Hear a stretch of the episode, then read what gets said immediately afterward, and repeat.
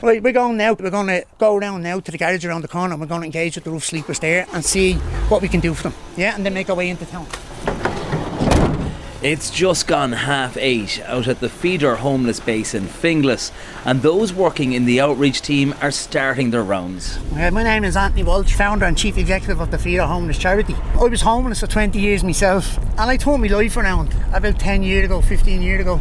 I suppose I battled addiction for years. As someone with first-hand experience, as you said yourself, sleeping on the streets, mm. what changes have you seen since you started doing this work? To be honest with you, it's got worse. It hasn't got better, it's got worse.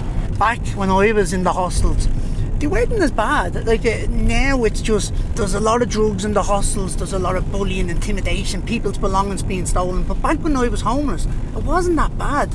So we've a lot to do throughout the night. We've a lot of locations that we would do across the city, engaging with people that we know who's bedding down each night.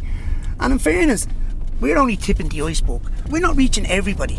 There's a lot of people out there that we're not getting to that night time. There's a lot of people in different in locations that we don't even know.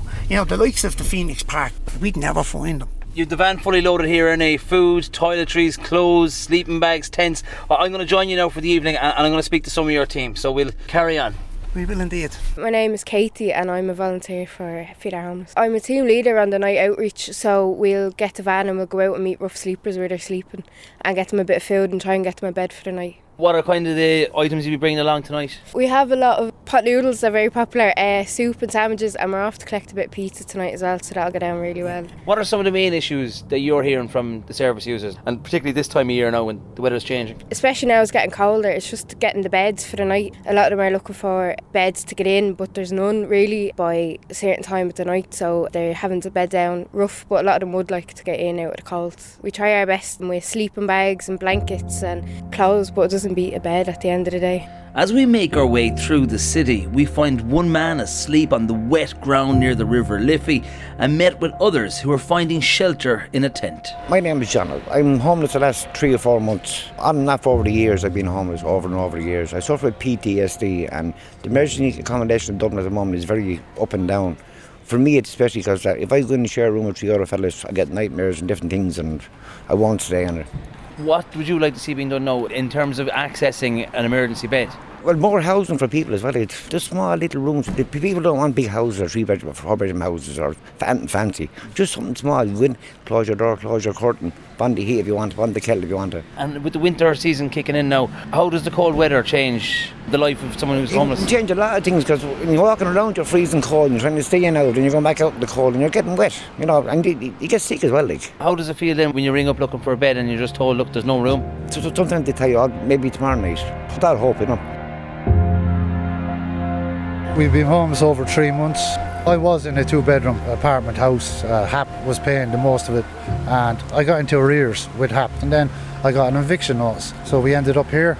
So that was four months ago in Laois. In Laois, uh, yeah. And, and now we're by the canal in Dublin. Yeah. You have your tent here. What are your circumstances now, day to day, or day like to day? We just we wake up, we go to a shop and tap for money, for food, for cigarettes. The outreach come at night time with. What you see here, some food, water, very grateful for that. They've offered us a hostel separate, which we weren't comfortable with. We're both in recovery. We relapsed a couple of months ago. We stayed clean for a number of weeks and then we relapsed again a couple of weeks ago. Uh, it's very depressing out here. How does life change for you when the weather kicks in, like it has in the past few weeks? Our clothes get uh, drenched. Damp. Everything's damp. Um, There's no laundry, um, but out here it's constant. It's hard to even motivate yeah. yourself to get up and try and get dry clothes out of your belongings when the weather is wet and, like last night, torrential rain. What can be done to help your situation, or what would you like to see being done to improve? Well, it would make a big difference to have a dry a place dry. to put our clothes, to put our shoes, you know, to be able to Just wake up electricity. We could few instances where other addicts, alcoholics, strange people have been down there. One lad tried to practically nearly raped me, our belongings taken. What's next? Or I know it's hard to plan when your circumstances ideally, are so up in the air, but... Ideally, uh, the States. Return home? Yeah. yeah. I'm and going him. as well, but... Uh, a one-way ticket out of here? Yeah, yeah. Dixon plays a big role in it yeah. too. She has stopped me probably five times in the last three months that we've been here from walking out in front of buses and lorries. Even though I don't want to do it, it's just like, it's like I can't do this anymore. I don't want to be doing it. From next month, there are set to be an extra two hundred forty permanent beds and forty extreme weather beds coming on stream in the Dublin region. But Feed Our Homeless believes these emergency beds need to be introduced sooner, as founder Anthony Walsh says the system is often full when he rings. Hey, it's Anthony from Feed Our Homeless. Hey, uh, I'm wondering, do you have any beds there? Okay, no problem. Thanks very much. There you go. So can you just explain there the call you've had there? This is one of the main issues you're highlighting at the moment. The issue that our night outreach team has when we're out on the street each night. As you can see, we've engaged now with a few rough sleepers. But for now, anyone that wants a bed will not be able to get one. Will be left out on the street sleeping in a sleeping bag. And I think that's unacceptable. But we have this issue every single night for the last two and a half weeks.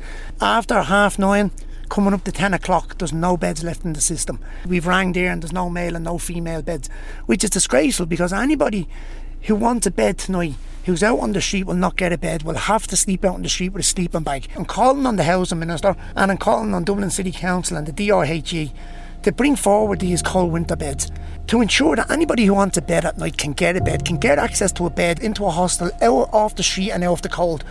A few weeks down the line is too late. With the weather getting colder and the temperatures dropping at night, the fear is amongst the homeless community and amongst the outreach workers is that we're going to see more deaths.